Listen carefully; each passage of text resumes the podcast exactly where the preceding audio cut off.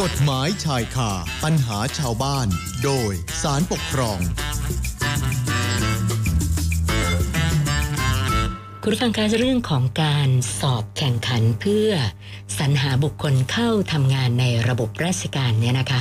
เมื่อมีการสอบแข่งขันเสร็จเรียบร้อยแล้วเนี่ย หากว่ามีการประกาศรายชื่อ ผู้ที่สอบได้มากกว่าจำนวนอัตราที่ว่าง ที่เขาจะใช้ในการบรรจุ แล้วก็แต่งตั้งครั้งแรกเนี่ยนะคะ เขาก็จะมีการขึ้นบัญชี ผู้ที่สอบได้ไว้ แล้วก็การขึ้นบัญชีเนี่ยก็จะขึ้นเอาไว้ 2 ปีนะเพื่อที่ว่าเมื่อมีตำแหน่งว่าง จะได้สามารถเรียกบรรจุ คนในบัญชีรายชื่อ เข้าทำงานได้เลย ไม่ต้องมาจัดสอบกันใหม่ และนอกจากนี้เนี่ยก็ยังอาจจะมีการอนุญาต ให้หน่วยราชการอื่น ใช้บัญชีรายชื่อดังกล่าวเนี่ยเรียกบุคคลตามลำดับที่สอบได้ ไปบรรจุในหน่วยราชการอื่นก็ได้นะคะ โดยการเรียกบรรจุก็จะมีหลักเกณฑ์ว่า จะต้องเรียกตามลำดับผู้สอบแข่งขันได้ ในอันดับ ที่สูงก่อน เรียงกันลงไป ทีนี้ปัญหาก็คือว่า ถ้าหากว่ามีผู้ที่สอบได้ ถูกเรียกให้มาบรรจุในหน่วยราชการแห่งหนึ่งแล้วเนี่ยนะคะ แต่ปรากฏว่า ภายหลังหน่วยงานที่เรียกเนี่ยไม่สามารถหาตำแหน่ง ให้ผู้คนให้บุคคลที่ว่านี้ได้บรรจุเป็นราชการได้ นะด้วยมีเหตุผลความจำเป็นอย่างใดอย่างหนึ่งนะอันนี้ล่ะค่ะ หลายท่านก็คงสงสัยว่า เอ๊ะ แล้วจะทำให้ผู้ที่ถูกเรียกบรรจุเนี่ยเขาต้องเสียโอกาสในการบรรจุเข้ารับราชการไปเลยหรือเปล่า แล้วก็ลำดับบัญชีรายชื่อที่ถูกเรียกเนี่ยมันจะย้อนกลับมาหรือไม่อย่างไร น่าสนใจนะคะ วันนี้วิทยากรของเรา ได้หยิบเอาตัวอย่างคดีปกครอง ในประเด็นปัญหาที่ว่านี้ มาพูดคุยให้ฟังกันนะคะ สัญญาณจากท่านตุลาการหัวหน้า คณะศาลปกครองกลาง ในฐานะรองโฆษกศาลปกครองคุณจิตติคุณแพงคุณมาแล้วนะคะ สวัสดีค่ะท่านรองค่ะ ครับสวัสดีครับคุณชนะและท่านผู้ฟังทุกท่านครับ ค่ะ อันดับแรกเนี่ยอยากจะรบกวนท่านรอง ให้ความรู้กันก่อนนะคะว่า การสรรหาบุคคลเข้ามาทำงานในหน่วยราชการเนี่ยนะคะเขามีหลักเกณฑ์ในการสรรหายังไงบ้างคะท่านรอง ครับผมการสรรหาบุคคลเข้าทำงานในหน่วยงานของทางราชการทุกหน่วยงานนะครับคุณชนันครับ รวมทั้งอบตก็ตามนะครับ ในทางปฏิบัติจะมีอยู่สองวิธีใหญ่ ๆ ก็คือการสอบแข่งขันและสอบคัดเลือกนะครับค่ะแต่เนื่องจากในคดีวันนี้เป็นคดีของอบตนะครับ เพราะฉะนั้นก็จะเอ่อมาเน้นย้ำมาที่ของอบตนะครับ ในส่วนของอบตนั้นนะครับ ตามกฎหมายนะครับอบตมีอำนาจในการสอบแข่งขันเองได้นะครับ แต่ว่าในขณะเดียวกันนะครับอบตจะมีหน่วยงานหน่วยงานหนึ่งในจังหวัด ที่เป็นผู้กำกับดูแลการบริหารงานบุคคลของอบตในจังหวัดนั้น จะเรียกว่า คณะกรรมการพนักงานส่วนตำบลจังหวัด เพราะฉะนั้นในการปฏิบัตินี่อบตสามารถมอบอำนาจให้คณะกรรมการชุดดังกล่าวนะครับ เป็นผู้สอบแข่งขันได้นะครับ ในการสอบแข่งขันนะครับคุณสุนันท์ครับ ก็จะมีหลักเกณฑ์ที่สำคัญอยู่สองประการด้วยกันนะครับค่ะประการแรกก็คือว่า หากผู้ใดผ่านเกณฑ์การสอบแข่งขันในครั้งนั้นนะนะครับ จะมีการขึ้นบัญชีไว้สองปีนะครับสองปีนั้นเวลาเรียกเข้าไปทำงาน หรือว่าเรียกไปเป็นสู่เข้าราชการนะครับ ก็จะเรียกเรียงกันไปตามลำดับหนึ่งสองสามสี่ห้าอย่างนี้นะครับค่ะคือไม่สามารถที่จะแซงคิวกันได้นะครับค่ะประการที่สองนะครับ ที่สำคัญก็คือว่า การเรียกบุคคลไปบรรจุนั้นเนยนะครับ ก็จะต้องเรียกตามที่มีตำแหน่งว่างนะครับ หรือที่เรียกว่าอัตราว่างนะครับ เช่นการสอบในครั้งนั้นมีตำแหน่งว่างสิบอัตรานี่นะครับ ก็จะต้องเรียกคนที่สอบได้ลำดับที่หนึ่งถึงสิบไปรายงานตัวนะครับค่ะจะเรียกเกินไม่ได้นะครับ เว้นแต่ว่ามีการสลัดสิทธิ์ก็จะต้องเรียกมาทดแทนแต่ว่าก็ต้องอยู่ในตำแหน่งที่ว่างเท่าที่มีนะครับ เพราะฉะนั้นเอ่อคำว่าอัตราว่างนี่มีความสำคัญมากนะครับ เพราะถ้าหากหน่วยงาน ไม่มีอัตราว่างนะครับ ไม่สามารถเรียกบุคคลไปบรรจุเข้าไปการได้ถึงแม้ว่าจะสอบได้ก็ตามนะครับ เพราะฉะนั้นคุณสุนันท์หรือว่าท่านผู้ฟังก็คงได้ยินเอ่อพูดกันว่ายังไม่ได้ทำงาน เพราะว่ายังรอบรรจุอยู่นี่นะครับค่ะอันนี้ก็คือเป็นหลักเกณฑ์เบื้องต้นนะครับ ที่จะทำเรียนครับผม ค่ะ แล้วคดีพิพาทที่ท่านรองจะนำมาเล่าให้ฟังวันนี้ไม่ทราบรายละเอียดของการที่ต้องมาฟ้องคดีเป็นยังไงล่ะคะครับสำหรับคดีพิพาทที่นำมาพูดคุยในวันนี้นะครับสืบเนื่องจากคณะกรรมการพนักงานส่วนตำบลจังหวัดหนึ่งนะครับ ที่ผมได้นำเรียนว่าเป็นองค์กรบริหารงานบุคคลของอบตในจังหวัดหนึ่งหนึ่งนะครับ ทีนี้ในจังหวัดดังกล่าวนั้น อ่าอบตได้มอบอำนาจให้คณะกรรมการพนักงานส่วนตำบลจังหวัดเป็นผู้สอบแข่งขันแทนอบตนะครับ โดยการสอบครั้งนั้นนะนะครับ มีสอบตั้งแต่ระดับหนึ่งระดับสองระดับสามนะครับ แล้วก็มีตำแหน่งว่างหลายตำแหน่งนะครับ ผู้ฟ้องคดีก็เป็นบุคคลหนึ่งนะครับ ที่สนใจที่จะรับราชการในอบตก็เลยไปสมัครสอบในครั้งนั้นด้วยนะครับ โดยผู้ฟ้องคดีได้ไปสอบในตำแหน่ง เจ้าพนักงานธุรการระดับสองครับคุณนันท์ครับ ค่ะ ในการสอบนั้นผู้ฟ้องคดีอยู่ในเกณฑ์ก็คือว่าอยู่ในเกณฑ์ที่เอ่อผ่านการคัดเลือก โดยได้สอบได้ในระดับที่หนึ่งร้อยสิบเจ็ดครับ ค่ะ เมื่ออยู่ในเกณฑ์จึงได้รับการขึ้นบัญชีไว้ แต่เนื่องจากว่าผู้ฟ้องคดีอยู่ลำดับที่อ่า ไม่ได้ต้นๆนะครับจึงไม่ไม่ได้บรรจุในครั้งแรกนะครับ ค่ะ แต่ว่าเมื่อถึง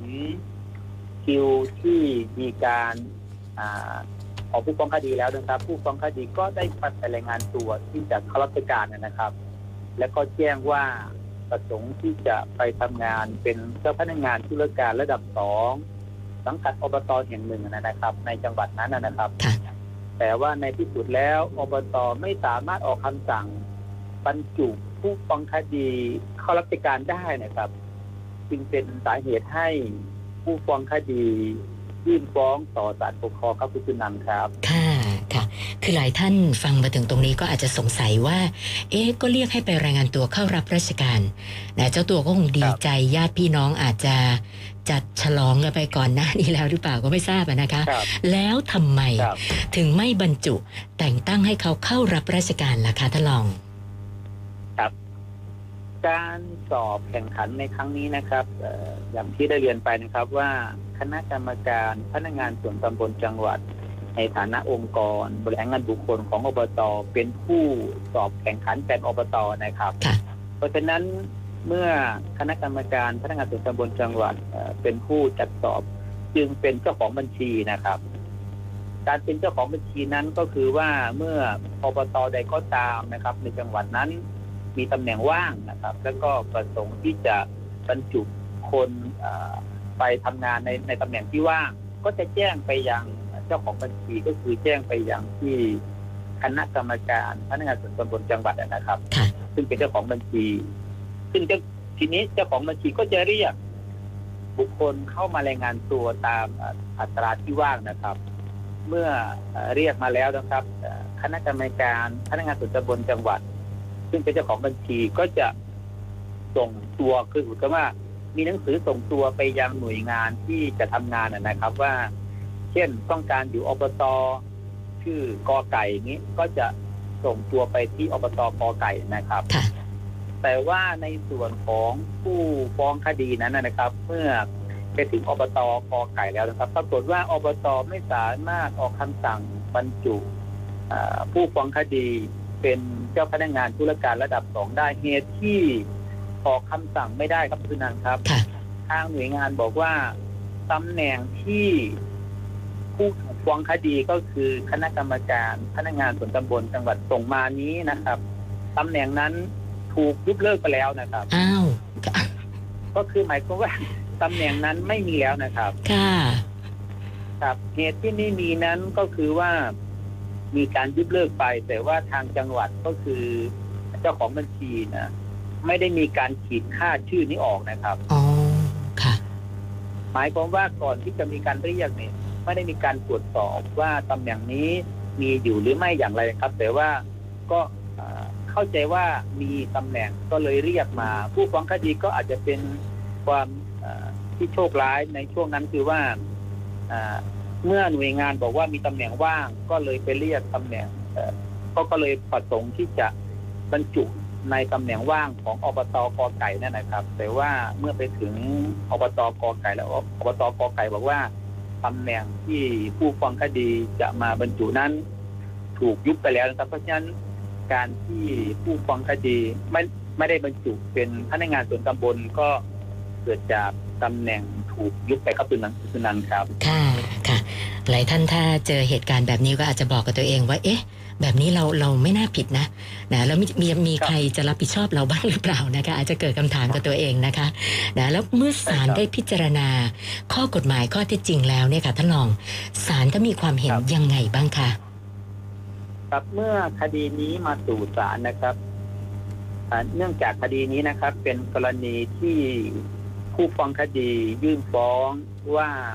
ผู้ฟ้องคดีนะครับ มีหน้าที่ในการเรียกบุคคลไปเป็นสืบแล้ว แต่ว่าผู้ฟ้องคดีซึ่งสอบแข่งขันได้ในลำดับที่หนึ่งร้อยสิบเจ็ดแต่ว่าไม่ได้ไม่ได้ไม่ได้บรรจุแต่งตั้งเป็นพนักงานส่วนตำบลนะครับ ประเด็นที่ศาลตั้งวินิจฉัยในคดีนี้จึงมีอยู่ว่าผู้ถูกฟ้องคดีนะครับ ละเลยต่อหน้าที่นะครับละเลยต่อหน้าที่ตามกฎหมาย ที่กำหนดให้ต้องปฏิบัติหรือไม่ หมายความว่าละเลยต่อหน้าที่ที่ทำหน้าที่ไม่สมบูรณ์ทำให้ผู้ฟ้องคดีไม่สามารถบรรจุเป็นพนักงานส่วนตำบลในตำแหน่งเจ้าพนักงานธุรการระดับสองหรือไม่อย่างไรนะครับ อันนี้คือประเด็นวินิจฉัยนะครับค่ะแต่สำหรับในเรื่องเอ่อในเนื้อหาที่ศาลท่านได้มีคำวินิจฉัยไว้ในคำพิพากษาว่า ผู้ถูกฟ้องคดีละเลยต่อหน้าที่หรือไม่เนี่ยนะครับอยากจะเรียนให้คุณคุณนันและท่านผู้ฟังทราบนะครับว่าที่ผมได้นำเรียนไปก่อนหน้านี้ก็คือว่าคณะกรรมการพนักงานส่วนตำบลจังหวัดนะครับ ในฐานะเจ้าของบัญชี เพราะว่าเป็นผู้จัดสอบแข่งขันใช่ไหมครับ โดยเจ้าของบัญชีนี้นะครับ ตามกฎหมายแล้วนะครับ มีหน้าที่อยู่สองประการนะครับ ประการแรกก็คือว่าเรียก ผู้ที่สอบแข่งขันได้มาบรรจุเข้ารับราชการนะครับ โดยเรียงลำดับตามที่สอบได้ แล้วก็จะเรียกบรรจุข้ามกันไม่ได้นะครับ แล้วก็ประการที่สองก็คือว่าสามารถอนุญาตให้อบตในจังหวัดอื่นนะครับ ขอใช้บัญชีได้หรือที่เรียกว่าขอใช้บัญชีข้ามเขตนั่นแหละนะครับค่ะสำหรับในส่วนของคดีนี้นะครับ ของผู้ฟ้องคดีนะครับเอ่อ ก่อนที่จะมีการบรรจุเอ่อก่อนที่ผู้ฟ้องคดีจะไปรายงานตัวนะครับ ในทางปฏิบัติแล้วนี่อบตในจังหวัดก็จะมีหนังสือแจ้งไปยังผู้ถูกฟ้องคดีก็คือคณะกรรมการพนักงานสอบสวนจังหวัดนะครับขอให้ผู้ถูกฟ้องคดีนะครับส่งคนที่สอบได้ที่รอขึ้นที่ขึ้นบัญชีนะครับ ไปบรรจุเป็นพนักงานส่วนตำบลในอบตต่าง ๆ นะครับ ในจังหวัด ผู้ถูกฟ้องคดีเมื่อได้รับหนังสือมาแล้ว ก็จะตรวจสอบว่ามีตำแหน่งว่างเท่าไหร่ก็จะมีหนังสือถึงบุคคลที่ถึงคิวที่จะบรรจุนะครับ แล้วก็ในคิวดังกล่าว ก็ถึงคิวผู้ฟ้องคดีด้วยนะครับค่ะผู้ฟ้องคดีก็เป็นบุคคลหนึ่งที่ถึงคิวการบรรจุก็มารายงานตัวนะครับ เมื่อรายงานตัวเสร็จแล้วนะครับ ผู้ฟ้องคดีก็ไปเลือกดูว่าตำแหน่งว่างมีที่ใดบ้างนะครับ ผู้ฟ้องคดีก็เลือกไปสี่ลำดับด้วยกันนะครับคุณนันครับค่ะแต่ปะแต่บังเอิญว่าผู้ถูกฟ้องคดีนะครับ เห็นชอบให้ผู้ฟ้องคดีนี่บรรจุในอบตลำดับที่หนึ่งนะครับ ตามที่เลือกส่วนลำดับส่วนส่วนอบตลำดับถัดไปนั้นอ่าผู้ถูกฟ้องคดีก็ให้บุคคลอื่นเป็นบรรจุแทนนะครับค่ะหลังจากที่ผู้ถูกฟ้องคดีเห็นชอบให้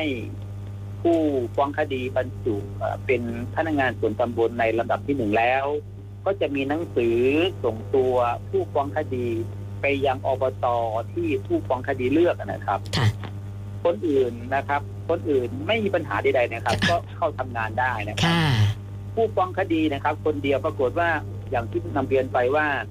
อบตนั้นนะครับ ไม่สามารถบรรจุผู้ฟ้องคดีได้นะครับ เพราะว่าตำแหน่งยุบไปแล้วนะครับค่ะ ขออธิบายตรงนี้เพิ่มเติมให้คุณสุนันท์และท่านผู้ฟังทราบก็คือว่าอ่า กรณีที่ทางราชการจะบรรจุบุคคลใดเข้าทำงานราชการ ถึงแม้ว่าจะสอบได้ก็ตาม จะต้องมีเงื่อนไขอีกสองประการมารองรับนะครับค่ะประการแรกก็คือว่ามีตำแหน่งว่างต่อการบรรจุนะครับ แล้วก็ประการที่สองนั้น ตำแหน่งที่ว่างนั้นจะต้องมีเงินด้วยนะครับ คือว่าถ้ามีตำแหน่งว่างแต่ไม่ไม่มีเงินก็ค่ะบรรจุไม่ได้นะครับค่ะครับ ทีนี้เอ่อกรณีของผู้ฟ้องคดีนะครับปรากฏว่าไม่ผ่านเงื่อนไขแรกนะครับ ก็คือว่าตำแหน่งถูกยกเลิกนะครับค่ะก็คือก็คือไม่มีตำแหน่งว่างนะครับ ปัญหาว่าตำแหน่งไม่ว่างก็เหตุใดนะครับทีนี้นะครับ ในประเด็นนี้นะครับ ในในการพิพากษาก็ก็ได้ระบุว่านะครับเหตุที่ตำแหน่งไม่ว่างนั้นนะครับ เพราะว่าก่อนที่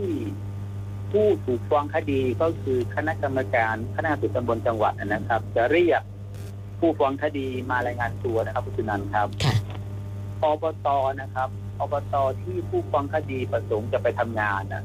ได้มีการขอเปลี่ยนตำแหน่งนะครับ คือผู้ฟ้องคดีนี่สอบได้ ในตำแหน่งเจ้าพนักงานธุรการระดับสองแต่ว่าอบตแห่งนั้นน่ะ ได้เปลี่ยนตำแหน่งที่ว่านี้ไปเป็นตำแหน่งอื่นนะนะครับค่ะแล้วก็ผู้ถูกฟ้องคดีนั่นแหละครับ เป็นคนเห็นชอบให้เปลี่ยนตำแหน่งนะครับค่ะพอเปลี่ยนตำแหน่งไปแล้วก็ทำให้ตำแหน่งที่ผู้ฟ้องคดีเลือกของอบตอย่างนั้นน่ะไม่มี แต่ว่าพอแต่ว่าผู้ถูกฟ้องคดีน่ะ ซึ่งเป็นผู้เห็นชอบให้เปลี่ยนตำแหน่ง ไปแล้ว ไม่ได้ขีดค่าตำแหน่งนั้นออกไปเนี่ยนะครับ ค่ะ เมื่อไม่ได้ขีดค่าออกไป ก็ยังทำให้ตำแหน่งนั้นยังคงมีอยู่นะครับ ทั้งที่ไม่ความีมจแล้ริวงแล้วตำแหน่งนั้นมันไม่มีแล้วนะครับคุณนันท์ครับ ค่ะค่ะ เมื่อตำแหน่งไม่มี แต่แต่ผู้ถูกฟ้องคดีบอกว่ามี ผู้ฟ้องคดีจึงเชื่อแล้วก็ไปเลือกนะครับพอไปเลือกเสร็จแล้ว ก็คือไปเลือกสิ่งที่มันไม่มีใช่ไหมครับ ค่ะ ก็เป็นสาเหตุที่ทำให้อบตไม่สามารถที่จะบรรจุผู้ฟ้องคดีเป็นพนักงานส่วนตำบลได้นะครับ เพราะฉะนั้นศาลท่านจึงเห็นว่าการที่ผู้ฟ้องคดีไม่ได้รับการบรรจุเป็นพนักงานส่วนตำบลในครั้งนี้นะครับ เกิดจากความบกพร่องของผู้ถูกฟ้องคดีนะครับค่ะแล้วก็อีกประการต่อมาครับคุณนันท์ครับ หลังจากที่ครั้งนั้นผิดพลาดไปแล้วนะครับ ต่อมาผู้ถูกฟ้องคดีมีการเรียกบุคคลไปบรรจุเพิ่มเติมอีกนะครับ ค่ะ แต่ว่าผู้ถูกฟ้องคดีก็ไม่ได้เรียกผู้ฟ้องคดีไปบรรจุนะครับ จากสาเหตุดังกล่าวนะครับศาลท่านจึงเห็นว่าผู้ถูกฟ้องคดีนะครับละเลยต่อหน้าที่ตามที่กฎหมายกำหนดให้ต้องปฏิบัตินะครับ ค่ะ แล้วก็อีกประการหนึ่งที่น่าสนใจในคำพิพากษาก็คือว่า ในวันที่ผู้ฟ้องคดียื่นฟ้องนั้นนะนะครับเอ่อถึงแม้ว่าบัญชียังไม่หมดอายุก็คือยังอยู่ในสองปีนะครับ แต่ว่าในวันที่ศาลมีคำพิพากษานั้น ระยะเวลาสองปีได้ล่วงเลยมาแล้ว แต่ศาลท่านก็เห็นว่า ผู้ฟ้องคดีเป็นผู้มีสิทธิ์ในการบรรจุเข้ารับราชการก่อนที่บัญชีจะหมดอายุนะครับถึงแม้ว่าอ่าวันนี้ จะหมดอายุนะครับ ก็ตามแต่ว่าเกิดจากความบกพร่องของผู้ถูกฟ้องคดี เพราะฉะนั้นศาลท่านจึงมีคำพิพากษา ยืนตามคำพิพากษาของศาลปกครองชั้นต้นนะนะครับ ก็คือพิพากษาให้ผู้ถูกฟ้องคดี ซึ่งเป็นเจ้าของบัญชีครับคือนันครับ ก็คือว่าไปดำเนินการให้ผู้ฟ้องคดีได้รับการบรรจุเข้ารับราชการในตำแหน่งเจ้าพนักงานธุรการระดับสองต่อไป นั่นก็คือว่า ตำแหน่งของผู้ฟ้องคดีก็จะได้รับกลับคืนมา แล้วก็เพื่อที่จะได้เป็นพนักงานเอ่อส่วนตำบลต่อไปนะครับคำพิพากษาที่นำมาเล่าในวันนี้คือคำพิพากษาศาลปกครองสูงสุดคดีหมายเลขแดงที่ออ่างหนึ่งสองสี่แปดทับสองพันห้าร้อยสิบสามก็คือนั้นครับค่ะแม่ ฟังแล้วก็โล่งใจ เพราะว่าอุตส่าห์เลือกเป็นอันดับหนึ่งได้ส่งตัวไปที่ที่เลือกอันดับหนึ่งแล้วเจอปัญหาแบบนี้ อันนี้ก็ต้องสู้จนได้ความยุติธรรมกลับคืนมานะคะสำหรับคดีวันนี้เนี่ถ้าลองอยากจะฝากอะไรปิดท้ายอีกสักหน่อยไหมคะครับก็อยากจะฝากก็คือว่า การบริหารงานบุคคลหรือว่างานบริหารงานบุคคลนั้นนะครับ ไม่ว่าจะเป็นของงานภาครัฐหรือภาคเอกชนนะครับ เป็นงานที่มีความสำคัญและก็สลับซับซ้อนนั่นนะครับ ผู้ปฏิบัติงานจึงต้องมีความละเอียดรอบคอบนะครับหากปฏิบัติหน้าที่โดยไม่ละเอียดรอบคอบ ก็จะทำให้เกิดคดีตัวอย่างในวันนี้นะครับ แต่ว่าคดีตัวอย่างในวันนี้โชคดีก็คือว่าผู้ฟ้องคดีไม่ได้ยื่นฟ้องขอค่าเสียหายเนี่ยนะครับอ่าสมมุติว่าผู้ฟ้องคดียื่นฟ้องขอค่าเสียหายเข้ามาด้วยนะครับค่ะศาลท่านเห็นว่าผู้ถูกฟ้องคดีกระทำละเมิด ต่อผู้ฟ้องคดีนะครับ ผู้ถูกฟ้องคดีก็คือคณะกรรมการก็จะต้องชดใช้ค่าเสียหายให้แก่ผู้ฟ้องคดีครับคุณสุนันท์ครับ ค่ะค่ะ วันนี้ต้องขอบพระคุณท่านรองโฆษกสารปกครองคุณจิตติคุณแพงคุณนะคะ สละเวลามาพูดคุยให้ความรู้กับพวกเรานะคะ ขอบพระคุณมากค่ะท่านรอง ครับสวัสดีครับ สวัสดีค่ะ